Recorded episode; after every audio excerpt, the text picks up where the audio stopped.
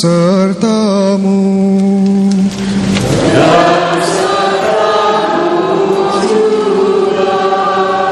Inilah Injil Yesus Kristus menurut Lukas.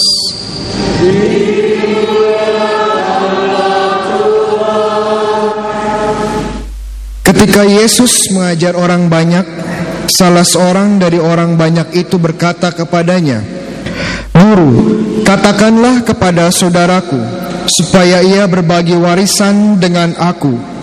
Tetapi Yesus berkata kepadanya, "Saudara, siapakah yang telah mengangkat aku menjadi hakim atau penengah bagi kamu?" Kata Yesus lagi kepada orang banyak itu, Berjaga-jagalah dan waspadalah terhadap segala ketamakan. Sebab walaupun seorang berlimpah-limpah hartanya, hidupnya tidaklah tergantung pada kekayaan itu. Kemudian Yesus menyampaikan kepada mereka perumpamaan berikut. Ada seorang kaya, tanahnya berlimpah-limpah hasilnya. Ia bertanya dalam hatinya, apakah yang harus aku lakukan? Sebab aku tidak mempunyai tempat untuk menyimpan segala hasil tanahku. Lalu katanya, inilah yang akan aku lakukan. Aku akan merombak lumbung-lumbungku, lalu mendirikan yang lebih besar. Dan aku akan menyimpan di dalamnya semua gandum dan barang-barangku. Sesudah itu aku akan berkata kepada jiwaku, Jiwaku, engkau memiliki banyak barang, tertimbun untuk bertahun-tahun lamanya. Beristirahatlah, makanlah, minumlah, dan bersenang-senanglah. Tetapi Allah bersabda kepadanya, Hai engkau orang bodoh, pada malam ini juga jiwamu akan diambil daripadamu. Dan bagi siapakah nanti apa yang telah engkau sediakan itu? Demikianlah jadinya dengan orang yang mengumpulkan harta bagi dirinya sendiri jika ia tidak kaya di hadapan Allah. Demikianlah Injil Tuhan.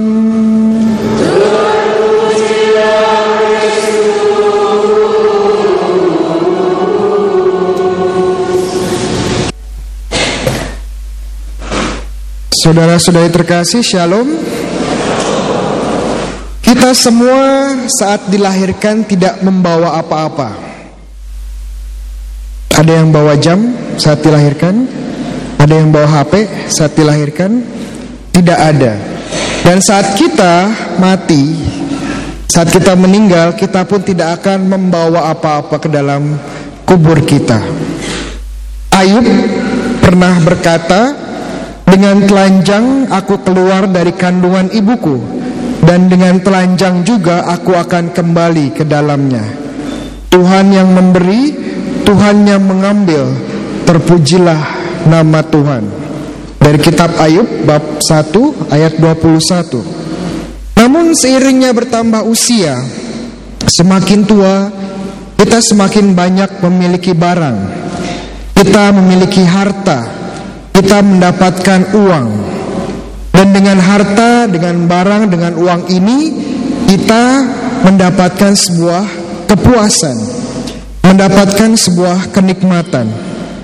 Oleh karena itu pelan-pelan kita terikat pada harta benda ini. Kita terikat pada uang yang kita miliki. Biasanya orang-orang kita ini terobsesi biasanya pada sepatu, pada baju ya, pada tas. Suatu hari ada suami istri mau ke gereja. Gereja sore jam 6 sore. Tapi jam 5.30 ya jam 5.30 sore is, suaminya lihat istrinya belum selesai dandannya. Lalu suaminya teriak, "Ayo mah, cepetan, udah telat ini." Lalu sang istri menyaut, "Ah, saya nggak ada baju." Wah, bapaknya terkejut. Bagaimana kau bilang nggak ada baju? Itu baju kamu tiga lemari di sana. Iya pak ini soalnya bajunya nggak matching sama celananya Bajunya nggak matching sama tas dan sepatunya Jadi saya nggak punya baju buat ke gereja Iya Ini kan hal-hal kecil Tapi kadang-kadang kita terobsesi Kita terikat Dan kadang-kadang ada hal-hal yang lebih besar lagi lebih mahal. Ada yang terikat pada HP, alat elektronik. Ada yang terikat pada mobilnya. Ada yang punya rumahnya. Dan kadang-kadang ada koleksi-koleksi terikat pada barang-barang yang sebenarnya aneh-aneh. Ada yang koleksi tumblernya Starbucks ya, nggak puas kalau belum dapat uh, tumblernya Starbucks buatan dari Filipina atau dari Amerika, ya belum puas. Ada yang koleksi boneka, bonekanya harus boneka Pokemon ya, nggak boleh boneka yang lain ya. Ini hal-hal yang kadang sebenarnya aneh dipikirkan, kok bisa sampai terikat dengan hal-hal seperti ini ya. Dan kadang-kadang kita berpikir, kita percaya bahwa ini barang-barang punya kita dan selamanya harus menjadi milik kita. Suatu hari saya mengunjungi seorang teman dan dia punya koleksi baju banyak. Saya tanya ini baju yang udah agak kusang ini umurnya berapa? Sudah berapa lama? Sudah lima tahun bilang. Oh ya, wah sudah lima tahun. Kenapa nggak diberikan? Kenapa nggak didonasikan? Wah ini saya sayang dengan bajunya. Kalau yang ini, ini juga sayang dengan bajunya. Yang ini bagaimana? Ya sayang. Ya akhirnya nggak ada yang didonasikan. Semuanya disayang, semuanya terikat. Padahal sudah kusang, sudah tua. Kita pikir ini akan dibawa mati. Padahal belum tentu. Keterikatan semacam ini sebenarnya harus hati-hati. Karena keterikatan semacam ini berakar pada sifat buruk atau yang lebih besar lagi dan lebih jahat. Yesus bilang dalam Injil ini berakar mungkin berakar pada yang namanya sifat ketamakan, keserakahan. Ketamakan atau keserakahan itu apa sih? Menurut Santo Thomas Aquinas, seorang Dominikan dan Bapak uh, pujangga gereja, gereja, ia mendefinisikan ketamakan atau keserakahan sebagai keinginan yang tidak teratur akan kekayaan atau uang. Sekali lagi, keinginan yang tidak teratur akan kekayaan atau uang. Ini sesuai dengan uh, pesan dari Paulus uh, dalam suratnya kepada Timotius bab 6 10 bahwa uang bahwa cinta akan uang adalah akar dari segala dosa. Tapi perlu diingat bahwa keinginan untuk harta, keinginan akan uang sebenarnya tidak jelek. Kenapa? Karena kita butuh uang juga sebagai sarana. Kita butuh harta benda juga sebagai sarana untuk mencapai tujuan-tujuan yang lebih tinggi dari hidup. Kita bekerja menghasilkan uang untuk makan, iya kan? Untuk beli baju, untuk beli rumah. Menjadi penting. Memang gereja Ya, tiap minggu ada kolekte itu memang buat apa? Ya itu buat bayar tagihan air. Bapak Ibu menggunakan air DWC memangnya keluar dari batu airnya? Enggak kan? Ya untuk bayar tagihan listrik. Memang listrik AC gratis? Enggak. Ini dari mana? Ya butuh uang juga. Ini dari kolekte. Jadi uang harta benda menjadi sarana bagi kita mencapai tujuan-tujuan yang lebih tinggi. Permasalahannya apa? Permasalahannya apa? Saat kita tidak lagi bisa membedakan antara mana yang sarana, mana yang tujuan akhir. Ketamakan masuk saat kita melihat uang, melihat harta benda bukan lagi sarana, tapi sebagai tujuan akhir. Nah, ini mulai berbahaya yang seharusnya menjadi sarana malah menjadi tujuan akhir. Kita melihat kebahagiaan kita diukur dari jumlah kekayaan yang kita miliki. Padahal tidak seperti itu. Jadinya apa kalau kita membuat harta, membuat uang tolak ukur kebahagiaan? Pertama, bagi yang nggak punya uang akan selalu cemas, selalu khawatir. Bahkan di dalam misa mungkin yang dipikirkan, aduh bagaimana ini bayar tagihan rumah? Aduh bagaimana ini bayar kredit motor Aduh bagaimana ini bayar arisan ya Ini tidak punya uang Tapi jangan pikir yang banyak uangnya pun akan bahagia Kalau terobsesi dengan uang banyak uang pun tetap khawatir. Khawatir nanti uangnya berkurang. Khawatir uangnya nanti diambil orang. Khawatir uangnya walaupun sudah banyak tetap tidak cukup. Iya. Ada sebuah pepatah dari Romawi kuno yang pernah mengatakan bahwa hasrat untuk kekayaan itu seperti meminum air laut. Meminum air laut. Sudah pernah coba air laut? Iya, belum pernah kan ya? Kenapa? Efeknya apa kalau minum air laut? Asin, ya, asin. Ya, katanya hasrat untuk kekayaan ini seperti minum air laut. Semakin banyak kita minum air laut, kita semakin haus. Semakin banyak kita minum air laut, kita semakin haus. Semakin banyak kita terobsesi, terikat dengan kekayaan, semakin kuranglah kita. Kita pikir kadang-kadang semakin banyak hartanya semakin bahagia, belum tentu. Kadang-kadang semakin kosong, semakin tidak bahagia. Jadi belum tentu. Dan apa yang sesungguhnya memuakan tentang ketamakan ini adalah ketamakan atau keserakahan juga membawa dosa-dosa yang lain.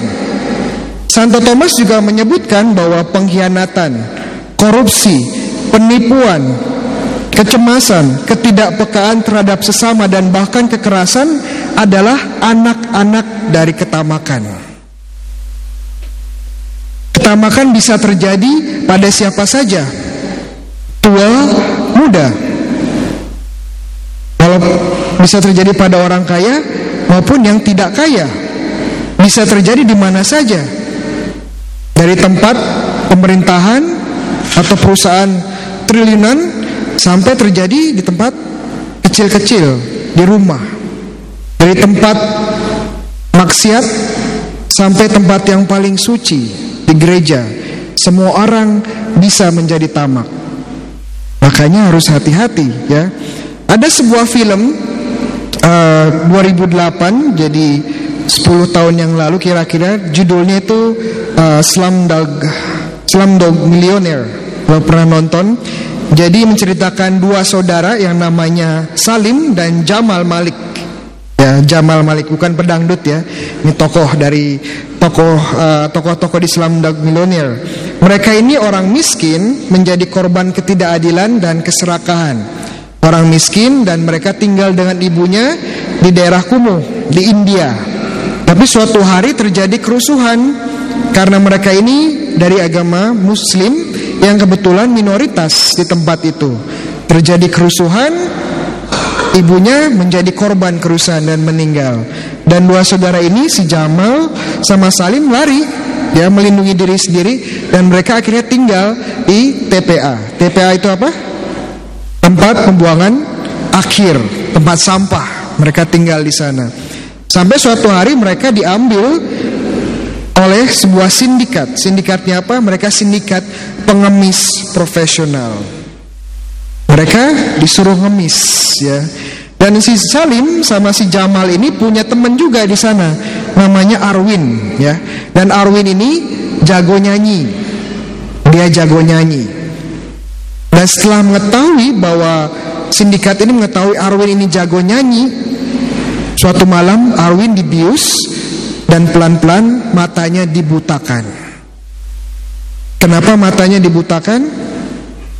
Seorang bilang, sindikatnya bilang, karena seorang pengemis buta itu penghasilannya dua kali lipat. Seorang pengemis buta penghasilnya dua kali lipat. Kita bisa lihat bagaimana ketamakan bisa menghasilkan kekejaman, kekerasan. Saudara-saudari, jadi bagaimana kita bisa menyembuhkan ketamakan ini? Sebenarnya mudah. Kalau keserakahan itu kan uh, ada pertukaran antara tujuan dan uh, tujuan dan sarana. Jadi harta benda menjadi tujuan. Makanya untuk kembali untuk mengalahkan ketamakan ini sebenarnya gampang. Tinggal dibetulin aja tatanannya. Sekali lagi kita buat harta benda, uang sebagai sarana untuk mencapai tujuan akhir kita yang lebih tinggi. Sebenarnya hanya itu. Hanya diingatkan bahwa uang, harta benda itu sarana dalam mencapai tujuan kita. Jadi kalau Anda diberkati oleh banyak harta benda, oleh kekayaan, puji Tuhan, ya. Dan gunakanlah harta benda Anda untuk memuji Tuhan. Bagaimana? Mudah. Dengan memberdayakan sesama, dengan melindungi lingkungan, dengan membantu gereja dalam misinya. Jadi uang menjadi sarana untuk memperkaya diri sendiri dan sesama. Tapi bagaimana kalau tidak punya uang? Ya jangan takut juga, jangan cemas juga. Kita diajarkan untuk lebih beriman, percaya akan penyelenggaraan Allah. Kenapa? Karena uang, karena hidup bukan saja dari harta benda. Hidup bukan saja hanya masalah uang, tapi juga iman. Jadi kita tidak perlu khawatir. Suatu hari waktu saya di Bandung, waktu pulang ke Bandung, saya melihat sebuah uh, papan. Katanya papan itu berbicara demikian. Sudah waktunya Anda berinvestasi. Tapi bukan investasi biasa, sudah waktunya Anda berinvestasi akhirat. Iya.